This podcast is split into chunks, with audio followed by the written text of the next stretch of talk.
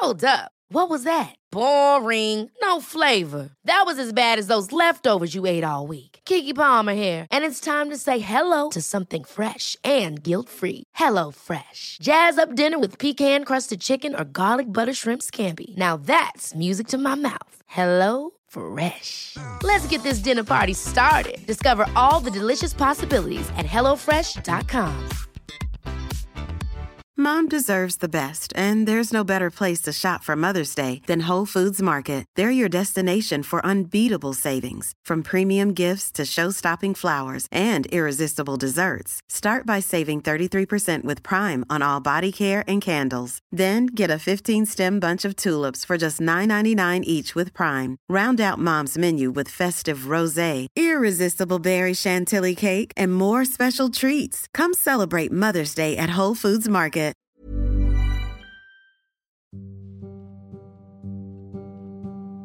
How can we rethink religion through a lens of progressive science and evolutionary consciousness?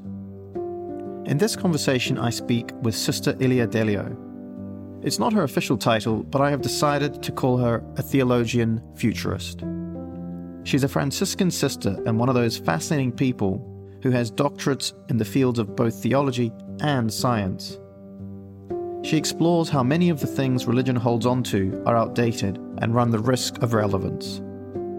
She believes that every seminary curriculum should include Big Bang cosmology, evolution, quantum physics, and neuroscience. In this incredible conversation, we talk about the intersection of scientific discovery, evolution, technology, artificial intelligence, and religion, and go deep on the many possible ways we might understand what the notion of God could be. For those of you who might have deeply held ideas about certain things, this might be one of the more challenging, wiser conversations for you to engage with. So dive in.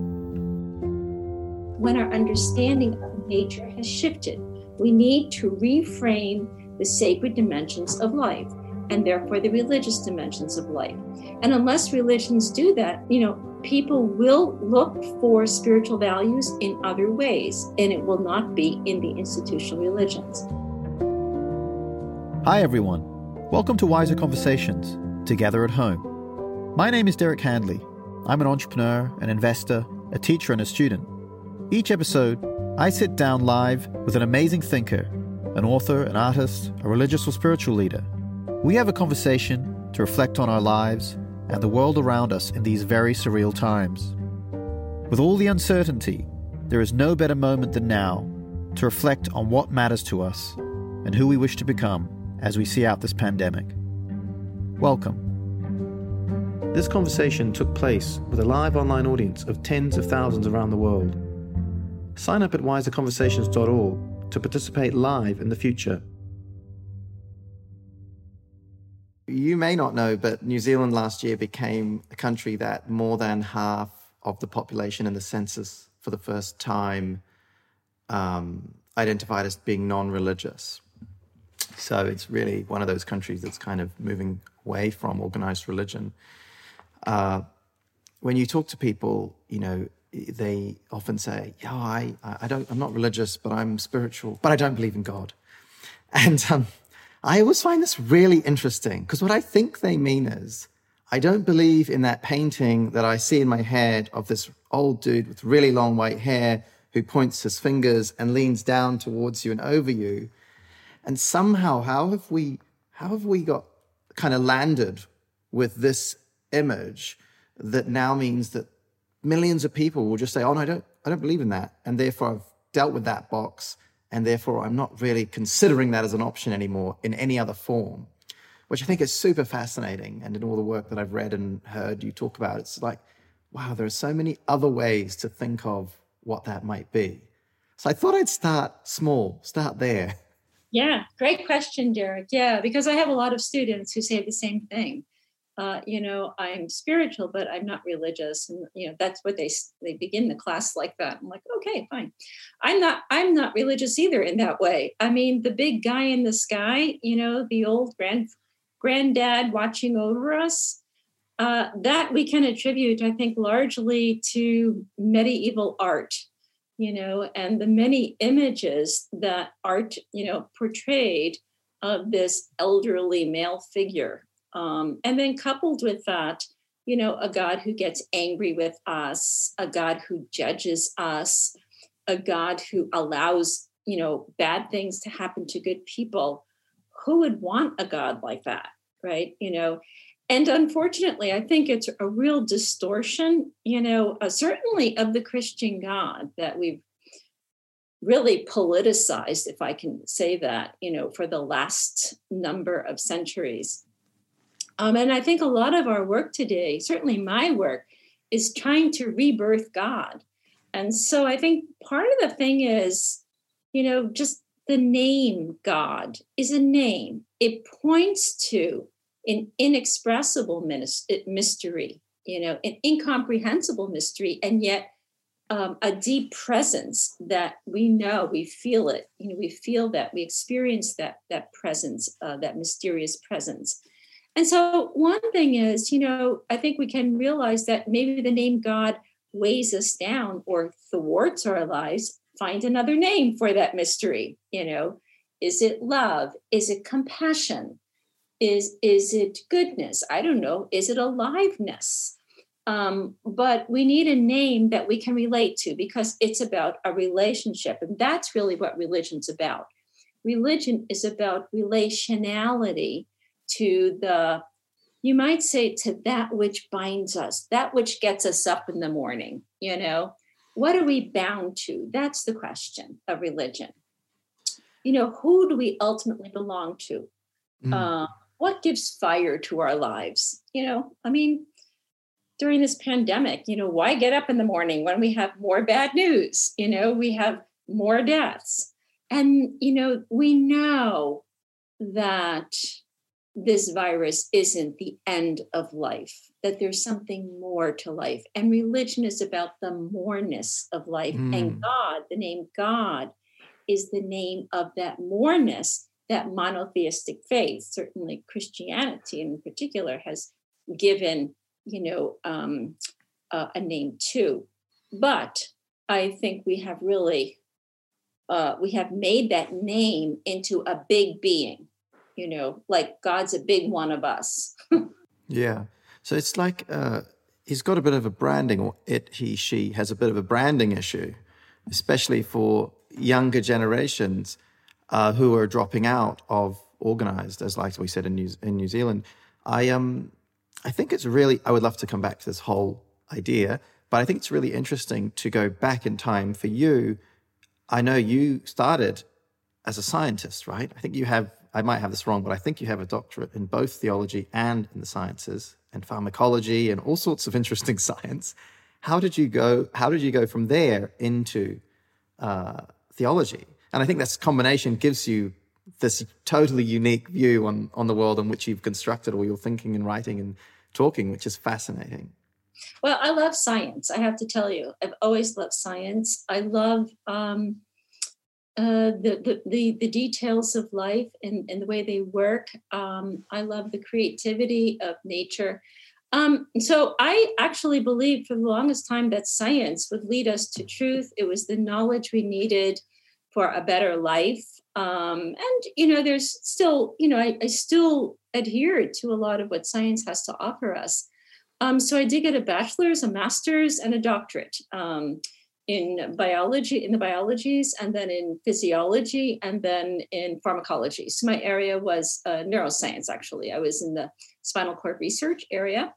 Um, I had a postdoc at Johns Hopkins University that I gave up because I came across the life of Thomas Merton, um, this monk um, who wrote this fabulous book called The Seven Storey Mountain. And I saw my life in Merton's life, and I just thought that's really what I want to do, you know. So I gave up a career in research science and found myself in a very strict monastery.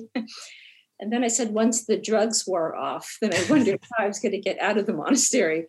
Um, so, you know, um, I, for one thing, I think being raised in a world of science, in a world of research science, I'm not afraid of science. In fact, I want to hear what science has to say to us because it's our best knowledge of how nature works. You know, otherwise we have contrived ideas about nature. And sometimes they're so romantic and idyllic um, that, you know, we lose touch with the fact that, you know, we live in an open systems type universe where chaos, disorder, emergence, complexity are part of the stuff of life. And I think this is where I think theology has sort of gone off course. It, it doesn't really pay attention to what science is really telling us. And um, I think it's been very enriching for me. It's not a path I would have chosen, quite honestly, to first get a doctorate in science and then get one in religion. mm. When you when you encountered the monastery, when you kind of moved from you know that life of science, and you almost collided in that sense uh, by choice. I mean, I imagine you must have come up against things where your science background and brain would be looking at things going, well, how do we how how do we reconcile certain things that people are struggling to recognize by not thinking about science? And of course, you go back in your talks to you know Copernicus and uh, and uh, Kepler and all those historical uh, situations um, that create that that schism in the beginning. Right. I mean, you know, the one thing I think I um, I think when I went to the monastery, I had to move from my left brain to my right brain, so to speak. Um, I, I, was so used to analyzing things and, and thinking through logically about things that um, I could not, you know, if we talked about the incarnation or Jesus, you know, for example, like God becomes flesh, I'm thinking, well, how what does that mean, you know, in terms of divine nature and human nature, and how could you possibly bring these two things together? So, um, I think I put, quite honestly, the way I handled things my own way is I had to put science on hold and really enter into uh, theology or the life, you know, religious life, monastic life, and all that it had to offer. And maybe that was a good thing to do because I didn't allow science to kind of, I wasn't constantly measuring what I was learning in the spiritual life against what I knew from science. I just put science to the side for the second, you know, moment. And then I and then I just entered into what the desert fathers and mothers had to tell us. And it's a very rich uh, spiritual tradition, you know, that Christianity has to offer.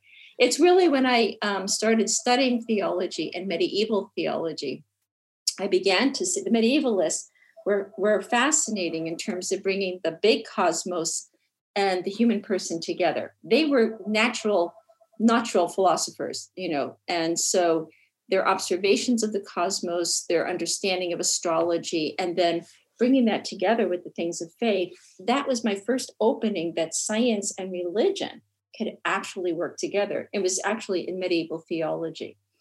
But that interplay and that conversation between science and theology has informed a lot of the a lot of where you've headed in the past you know decade or, or so in terms of uh, evolution and now even quantum physics, things like that. Share share where you're at on on how those worlds collide at the moment, and um, you know complexity and consciousness for you. The whole chain kind of seems to daisy chain together. Can you? We're, we're all lay people. Tell us the story. So, you know, one of my guides to this story, the new narrative, what I might call a new narrative, um, is the Jesuit scientist Pierre Teilhard de Chardin. And um, he was a Jesuit and yet um, a paleontologist by training. And he wrote a lot because he had, um, you might say, he saw the relationship between Christianity and evolution in a coherent way. And he really tried to, in his writings, um, show how these two things actually fit, work together. And so, using Teilhard's insights, I've tried to build an understanding of religion within an evolutionary age. Um, and especially in terms of artificial intelligence, I see, first of all, let me say, I see none of these things as being incompatible, but rather they're um, an integrating whole. So I take science as uh, sort of one dimension of the reality and I take religion. By religion, I don't mean a narrow institutional religion. I mean that um, that energy of connectivity to ultimate meaning and value. That that's my broad definition of religion. And so, um, beginning to understand these, you know, science and religion within the context of evolution has put a whole new understanding on God, on the question of Jesus as the Christ, Um, and artificial intelligence is a continuation of an evolutionary movement towards greater consciousness and greater complexity. That's something that Teilhard noted in his own lifetime. It's not, you know, again, um, in terms of science, it's a very complex, you know, a complex area. Uh, but as a pattern, so evolution as a pattern of change and movement is, um, if you stand back, you can just look over time from you know the smallest of life on earth you know from bacteria to the emergence of homo sapiens sapiens um, and certainly i mean anyone who takes evolution seriously would have to say well we're certainly not the end point like we're not that ta-da you know we're not the final two words of the sentence with a period after us. We are in evolution. That is the beauty of the whole thing. And that's where religion i think has really gone off course. It, it, it has stayed in a static fixed cosmology and therefore metaphysically it's rather static which makes god the fixed guy in the sky idea and so it's our problem you know that we cannot cannot accept change as part and parcel of what a divine dimension to life might be for us mm. like a god of change like maybe god changes maybe God's in evolution, you know. What do you think the response should be to that? Um, you know, in terms of the idea of well, if these if these frameworks are fixed and they refuse to evolve, or they get dragged through, as opposed to kind of ushering things in or seeking them, um, how do you how do you propose that gets rethought? Well, I think the first thing is that um, I think religion needs to pay attention to what science is telling us fundamentally about nature. It is our best teacher of nature. It may not tell us um, in terms of values, but it tells us how nature works. And that's really important, right? So if you go back to the doctrine of creation from Genesis, like you have God and creation. Okay, well, the only way we can know about this God, quote unquote, is from creation, right? There's there's no god apart from human consciousness right? So we can't we can't even entertain that notion of god apart from human human understanding and consciousness. So if nature changes then it tell, gives us insight well if nature is this way then maybe god is also changing. Maybe god is you know god and nature always work together. So you can't have one variable change and the other remain fixed. They work in tandem right? So if evolution is the best description of nature, it, it gives us insight into what God is like. Maybe this is a God who certainly is at home in a world of change, uh, certainly at home in a world of chaos. Well, then maybe God doesn't have the whole plan. You know, maybe God doesn't really know, you know, what this future is going to be. Maybe God is acting with us to create this world unto what it has the potential to be. Um, and that's the type of thinking religious people are reluctant to embrace. There's something about um, you know the way religious myths and narratives have created frameworks of stability um, that people find comfort in. Yet those stable frameworks are the very frameworks that thwart sometimes um, a more flourishing life on the planet. And so, you know, what Teilhard de Chardin tried to do is try to get us to understand that you know faith and evolution are not in conflict. They can work very nicely together. And we might have to adjust our understanding of god but that's only so that we have a more um, when i say reasonable a, a, credible god and not an incredible mm-hmm. god. You know we don't want a zeus in the sky. We want a power of divinity that empowers us from within. You know, that's our future. That is about life. Uh, and I think, you know, that's a lot of my work is trying to restructure that God world relationship in terms of a God of life, right? Mm. You know, that what we're about is life and life together on this planet. How do you think we're going with that uh, transition? Uh, not too well. I have to admit. Um, you know, and several problems. One, and, and it's not just Christianity, I think all religions are complicit in this kind of static, we're not going to change, you know, idea. Well, get over it. Okay. You know, like really, the past is behind us. The only thing we have together is our future. The future belongs to all of us and it's our binding force.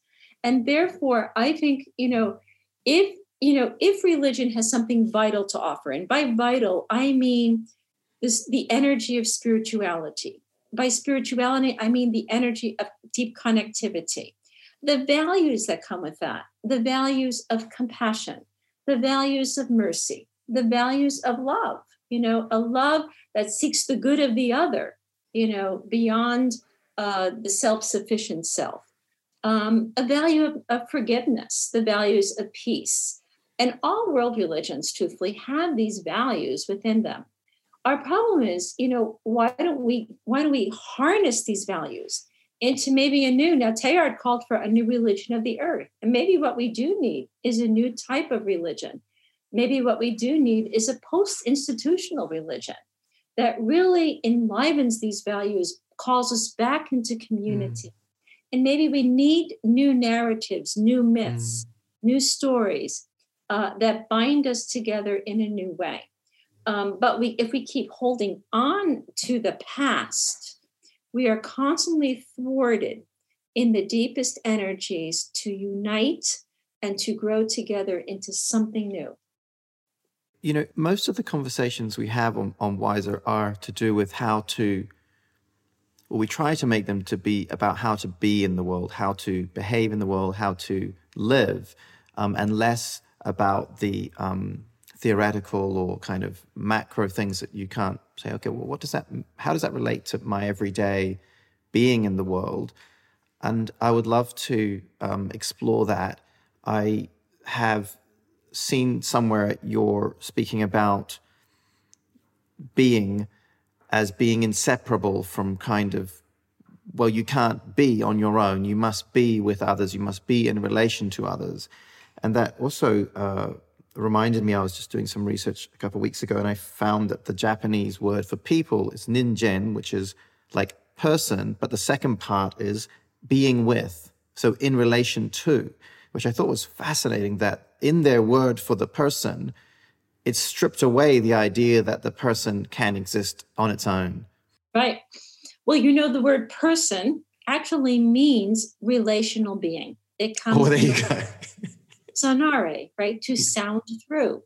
Uh, and I always distinguish a person from an individual. I think we are individuals on our way or seeking to become persons. I don't want to presume that we're persons. Uh, we have the capacity to be person. Um, that means we have the capacity to be the relational beings that we truly are. Um, but we're always thwarted. Uh, you know, we're, we're always sort of partially there. And I think, you know, how do we grow into personhood? Um, Teilhard actually thought, you know, two things. One, he said, love is the core energy of the universe, and personhood is what we are created for, as if the whole universe is one giant person in formation. So you, you know, if you can imagine, just imaginatively, imagine the whole globe forming as one transhuman or one cosmic person. I mean, the internet just gives us a little glimpse into what the capacity of that could be, right? Shared consciousness, shared, um, you know, shared feeling for what's happening in parts of the world. So, um, yeah, being with is perfect. I love that Japanese word. So, thank you for that. That we are, you know, David Bohm, the quantum physicist and contemporary of Einstein said, you know, in his book on implicate order, he said, you know, we look, we seem separate and we act separate, but this is an illusion. And I think that's really true. I think we are constantly living between um, the illusion of separateness and the deep desire for relationality, for wholeness. For wholeness, I mean the deep belonging to, the deep connectivity of our of our own beingness.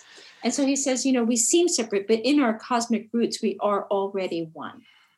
And there's something about that. You know, I always say no matter where you go in the world, no matter what language, no matter what religion or no religion, the one thing that binds us is the human heart. And when you speak to the heart, the language of love, you have a sister and a brother no matter where you are in the world. You know yourself to be related because it's something that's deeper than those intellectual arguments we, you know, mm. devise in our left brain, you know, that, well, you're this, you know, are the judgments that we make um, the way we sort of box people in uh, into categories and then we dismiss them because they don't fit into our privatized world and i think and i i do think we're on the cusp of moving out of privatization and isolationism and i think if we have any blessings in this covid pandemic it is the realization that we need one another we we we belong to one another. People are longing for social beingness again, right? For relationship. Mm-hmm. We could build on our deep relationality. Uh, that to, it's together that you know together that we find life. When we are alone, we you know we always have a, a whiff of life, but never the fullness of life. Life flourishes when you know there's shared being so I always describe, you know, my definition of love is not looking at one another, but looking together in the same direction. Mm. Um, and I, I think that's what we're created for. You think in the last, you know, decades we have been creating things that make us more separate and you know building higher fences around our houses and creating our own you know compounds of of life and bubbles and uh, where do you where do you think that's come from, and how do you think we untangle from it? Yeah, I think we have developed a deep fear of one another. Uh, we have developed mindsets. Uh, we have developed sort of little Newtonian worlds, you know, where my little atomized life uh, is my stability, um, where, uh, you know, and here's, you might say, the self thinking subject writ large you know that you know what i think is what i am and the i has a big role in all this. So relationships in that kind of understanding are just more extrinsic to me. Like if i want to be your friend fine but if i don't want your friendship i really don't care about you you know and so this kind of you know looking out for number one thinking um and that has been the most we're the most unhappy people you know, on earth. And here's where I think we can learn from nature. You know, I always say the trees don't say to the flowers, God, you know, you're so ugly. You know, you're so yellow. I hate yellow. You know, there's a beauty in nature, there's a harmony and a synergism of distinctiveness. So it's actually in our distinct beings that we participate in the beauty of the whole. And um, we have we have built walls around distinct beings because if you don't look my way if you're not my color if you're not my religion you're not my language uh, i don't want anything to do with you and we we have fractured we have splintered our world into a thousand pieces and we're miserable because of it uh, really miserable uh, because we know deep down inside we belong we, we are made for to, to belong to this whole and to one another in this, going back to where we were talking about this evolution of religion itself, how can such a, an evolution and a reframing help heal that fracturing or help rebuild that uh, interconnectedness and that way of being? I do think the best of religion is about connectivity, the best of it. Um, and by that, I mean, it's about, if we take, if I just take the Judeo Christian uh, tradition, um, which is the one I know best. It's about covenant, it's about relationality. I mean, the Old Testament, for all the, there's a lot of war, there's a lot of violence in the Old Testament, you know, don't get me wrong, but this is a God who doesn't give up. You know, this is the God who says, I am with you always. You know, uh, you strayed away, but I am here. Deep compassion, a compassionate God. How do we how do we reclaim and find anew a compassionate God? And here, I think that here I think the Christian message has something to offer because I don't think we've really understood what this Jesus Christ really means for us, the incarnation. This is a God who gives up being God to be God for us. You know, This is a God who gives God's self completely to us. And we have no idea what that means. I mean, how could God give God's self away and still be God? You know, that's our big question. it's one of those conundrums. But that is the mystery of God, right? That's the mystery of love. It's an in, unquenchable love, an incomprehensible love that can give itself totally to us, to be with us in hiddenness, humility, uh, patience, perseverance, and empowering love that says, I will be with you through death. I am with you through darkness. I am with you and I suffer with you, but I will not abandon you. That kind of God. How do we know that God? Because we meet that God when we meet a person of compassion, when we find ourselves loved, even though we've gone astray, you know, we did wrong. There's no other God up there that's mm. not here. That's the whole point. And there's something about us, like we can't get our heads around, like, what? Like, that God is in me, like me, like my little life. I'm like, uh huh, yeah, your little life. your little life has infinite value, infinite value. You are the love of God now, you know, your words, your gestures, the way you reach out, the way you can hold a door for someone. And the same thing, you reject that God when you reject another person, when you say, I hate you, you know, I, I, I hate what you have to say. Um, you slam the door in God's face, basically. And when we when we cut God, God out of the picture, when we cut divine love out of the picture, then we are left to fend for ourselves. We are left with the cold, sterile, you know, mm. being mm. that we are. What what you share sounds like a lot like divinity in all things. All things not necessarily being divine, this kind of pantheism versus panentheism picture. Um, sh- share more on that. Yes. Well, I, I do think a little good pantheism can go a long way. You know, I mean, I think one of the things what we have done is kept this God at a very safe distance, you know, like this transcendent God, the one up there. But there's no there there, okay? The, the only there is here. And I think we need to reframe transcendence as fecundity, that there's an excess and overflow of divine love no one person or being can contain that love. It's always a more. And that's why it's always pulling us and pulling everything into more life. Um, and therefore, I think, you know, the only God that there is, uh, the God there is here. There's a, and therefore, uh, Teilhard spoke about Christian pantheism. And I, I, I'm not, you know, entirely for Spinoza's God, you know, but I do think that there's an allness, that, that divinity is in all things, and all things are sharing in this divine life. I don't think God's waiting for us to get it right before God becomes our God. I think God's like, well, okay, here we are, you know, so let's work at this together. And so I think we are not awakened to the divine dimensions of our lives uh, we're pretty sure we don't have a divine dimension and we have to make our way through this fallen sinful world to get you know to be rewarded by the big guy in the sky. And that's just the worst thing possible.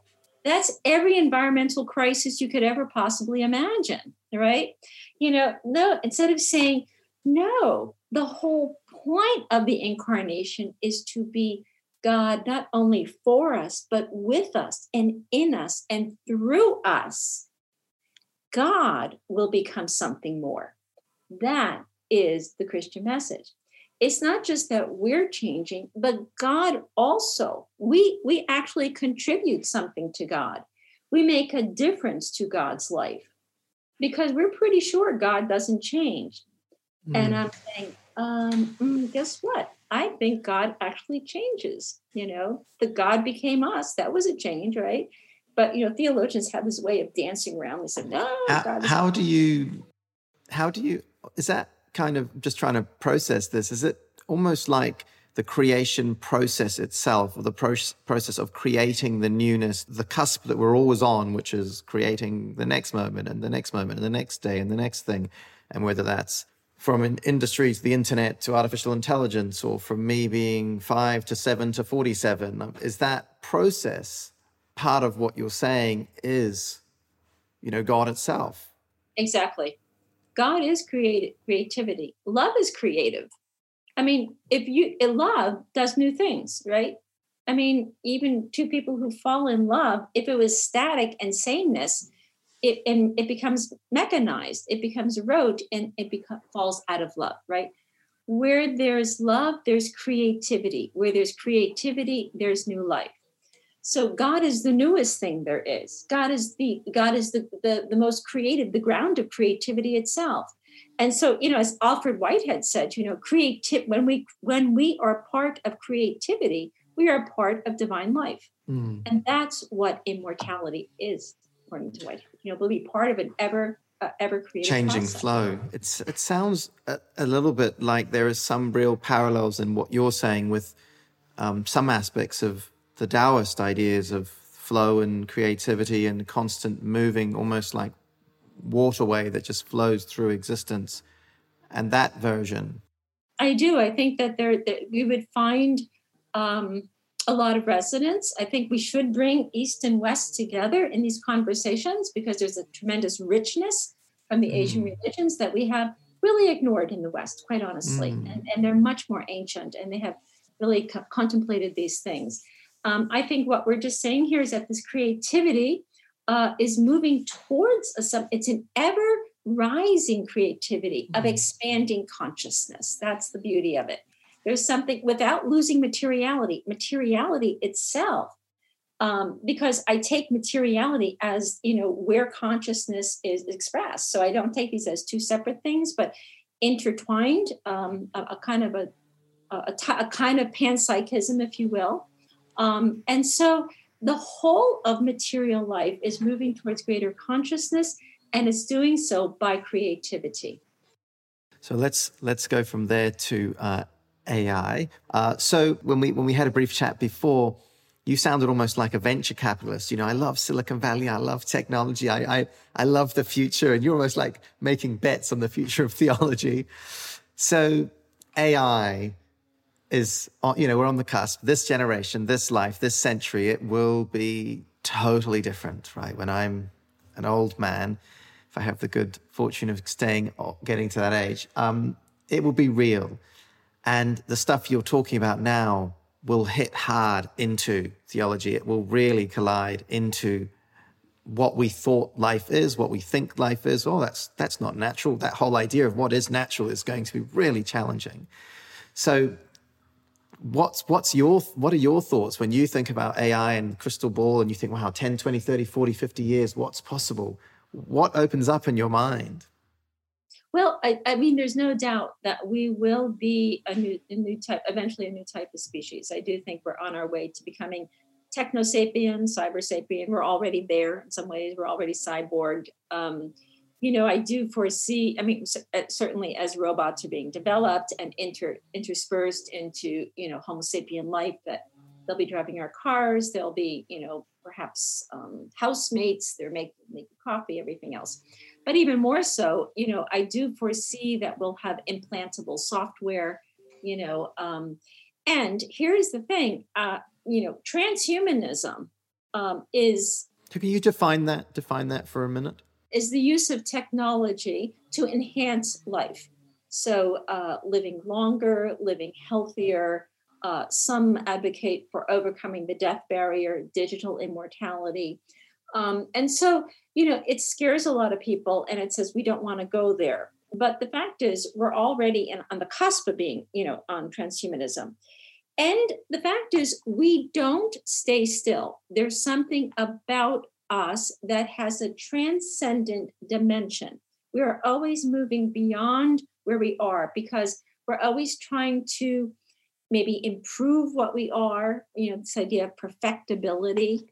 Um, but, you know, I, is there a way we can develop technology or artificial intelligence that can enhance our deep relationality? So there's a lot of discussion around social media, for example, like Sherry Turkle's work or Nicholas Carr that says it's making us less human. We're becoming more isolated. We we are lonelier than ever. Well, that's true in some ways because we have developed this at a very rapid rate. We have not really reflected on what we want with our uh, technology. And we haven't really de- uh, developed a framework of values uh, with technology. Like, how might we develop technology towards, say, interplanetary life? How might we use technology to deepen love, to deepen compassion, to deepen um, peace in the world? Um, so you can't have an unbridled development technology. It can't be all based on how much money Google's making and Microsoft is making. I mean, that's where I do think we, you know, I think religion, philosophy, ethics all need to be involved in the discussions on technological development. AI is not the problem per se. We are developing AI, we humans. And the question is, what is driving this development? Why do we do this? You know, and we're doing we've done it at such a fast rate over, the last 60 years. I mean google's only with us you know about 20 30 years. It's not that old. And yet it has radically changed our world. And we we haven't been prepared for it. And i think that's part of our dilemma.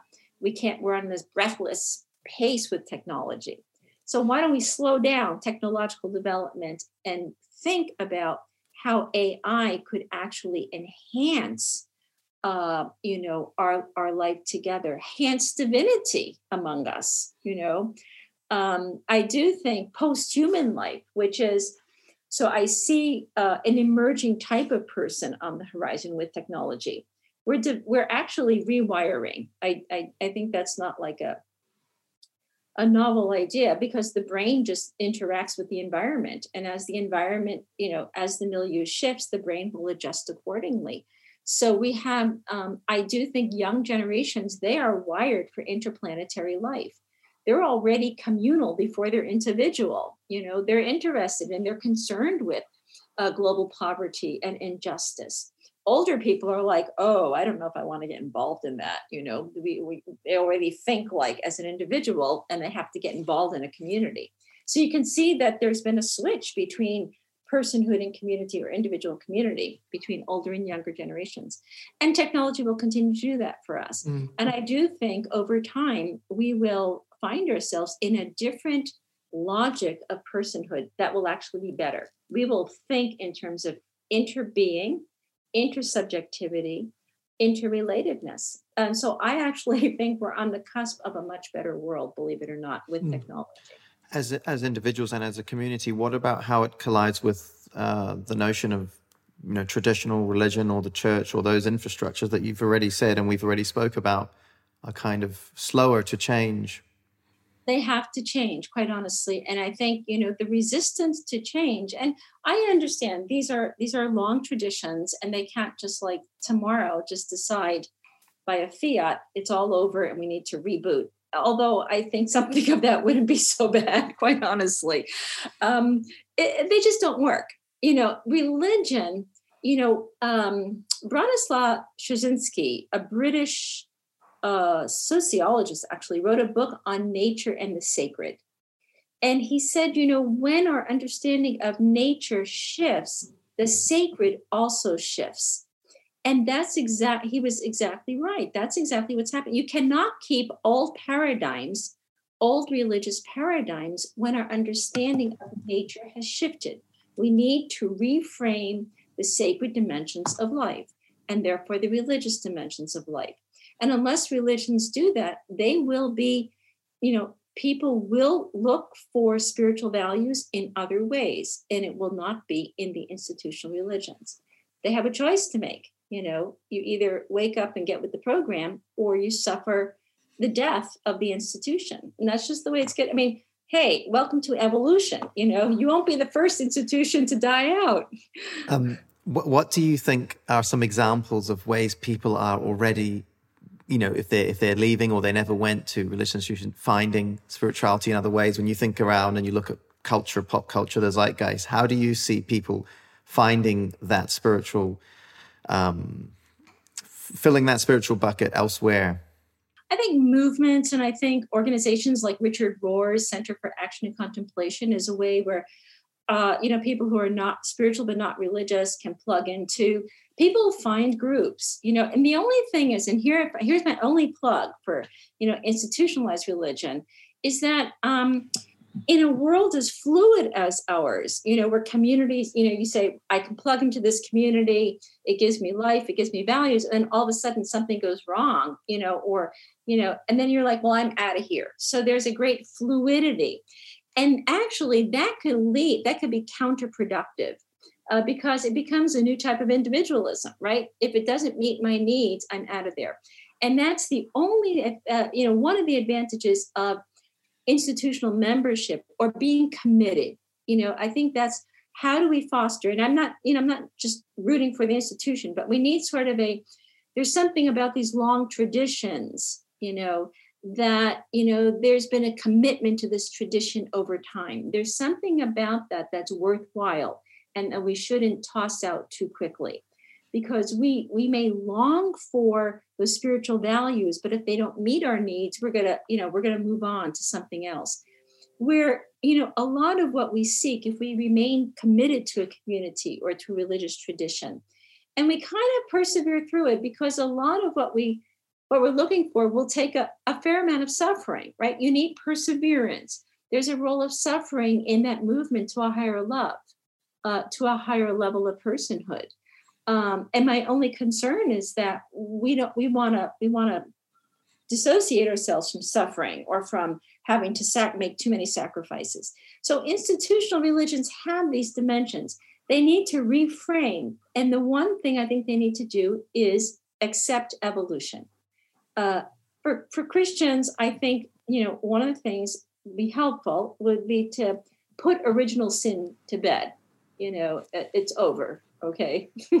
Even as a myth adam and eve are, don't even work that well. So you know there are other ways to look at you know the meaning of of christ in evolution. There's much more expansive ways uh, that are focused on love and not sin you know? So there was such a you know christians in particular are so kind of guilt ridden you know? And i'm like you got to get over this. We're just we're, we're beings we're being in evolution. We're, we're being formed and we have to think in a different way. We have to think about ourselves in a different way, not as static, but as dynamic becomings.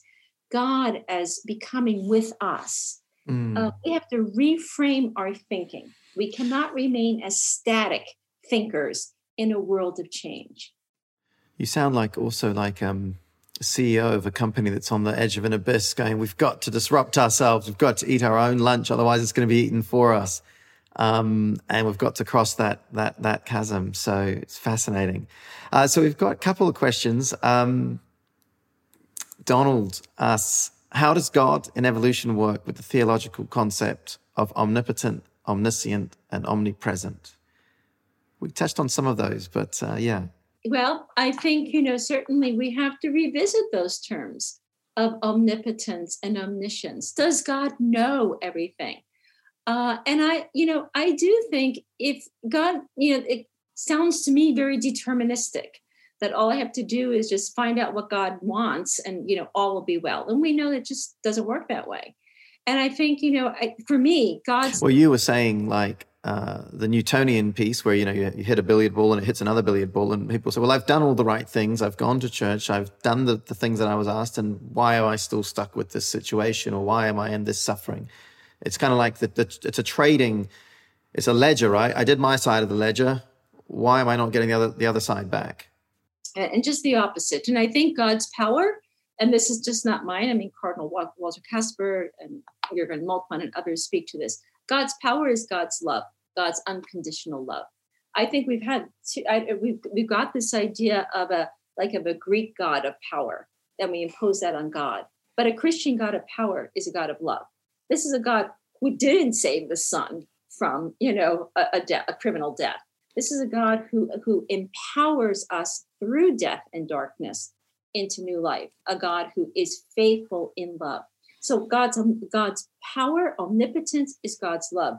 God's omniscience is, I think, also rooted in love. Love is a sense not just I know intellectually what's going to happen, but love is a sense I know you.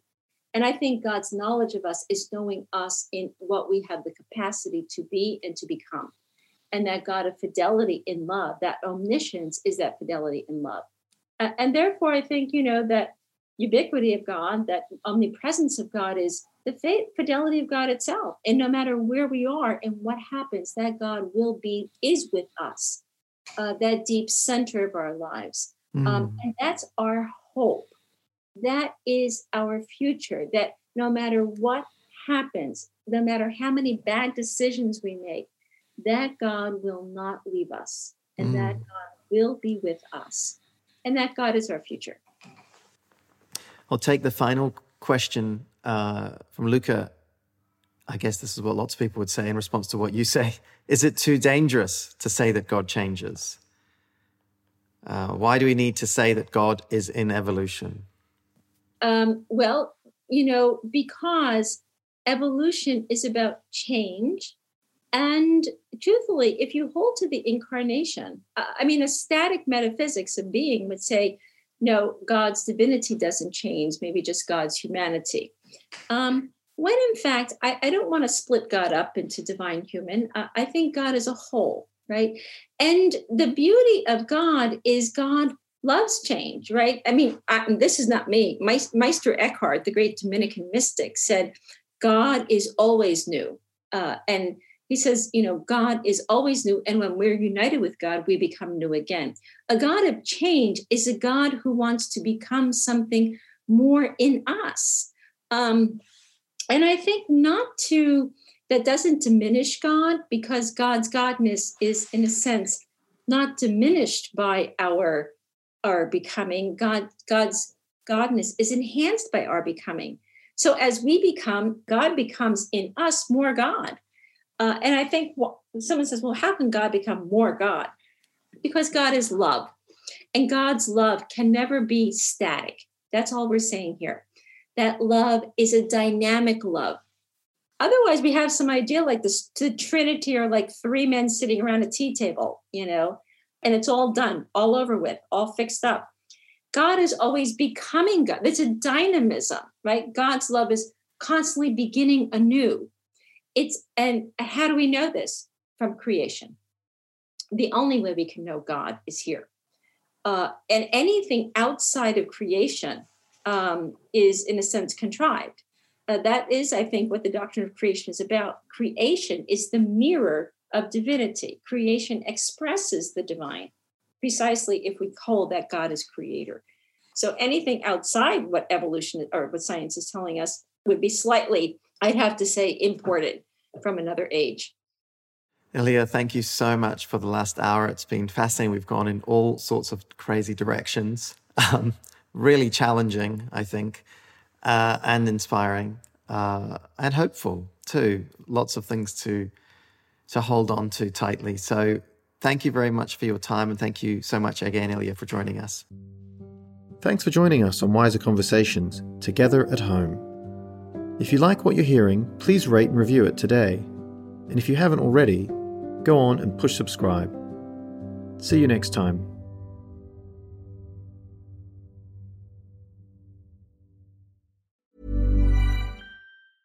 Even when we're on a budget, we still deserve nice things. Quince is a place to scoop up stunning high end goods for 50 to 80% less than similar brands. They have buttery soft cashmere sweaters starting at $50, luxurious Italian leather bags, and so much more. Plus, Quince only works with factories that use safe, ethical, and responsible manufacturing. Get the high-end goods you'll love without the high price tag with Quince. Go to quince.com/style for free shipping and 365-day returns. Hold up. What was that? Boring. No flavor. That was as bad as those leftovers you ate all week. Keke Palmer here, and it's time to say hello to something fresh and guilt-free. Hello Fresh. Jazz up dinner with pecan-crusted chicken or garlic butter shrimp scampi. Now that's music to my mouth. Hello Fresh. Let's get this dinner party started. Discover all the delicious possibilities at hellofresh.com.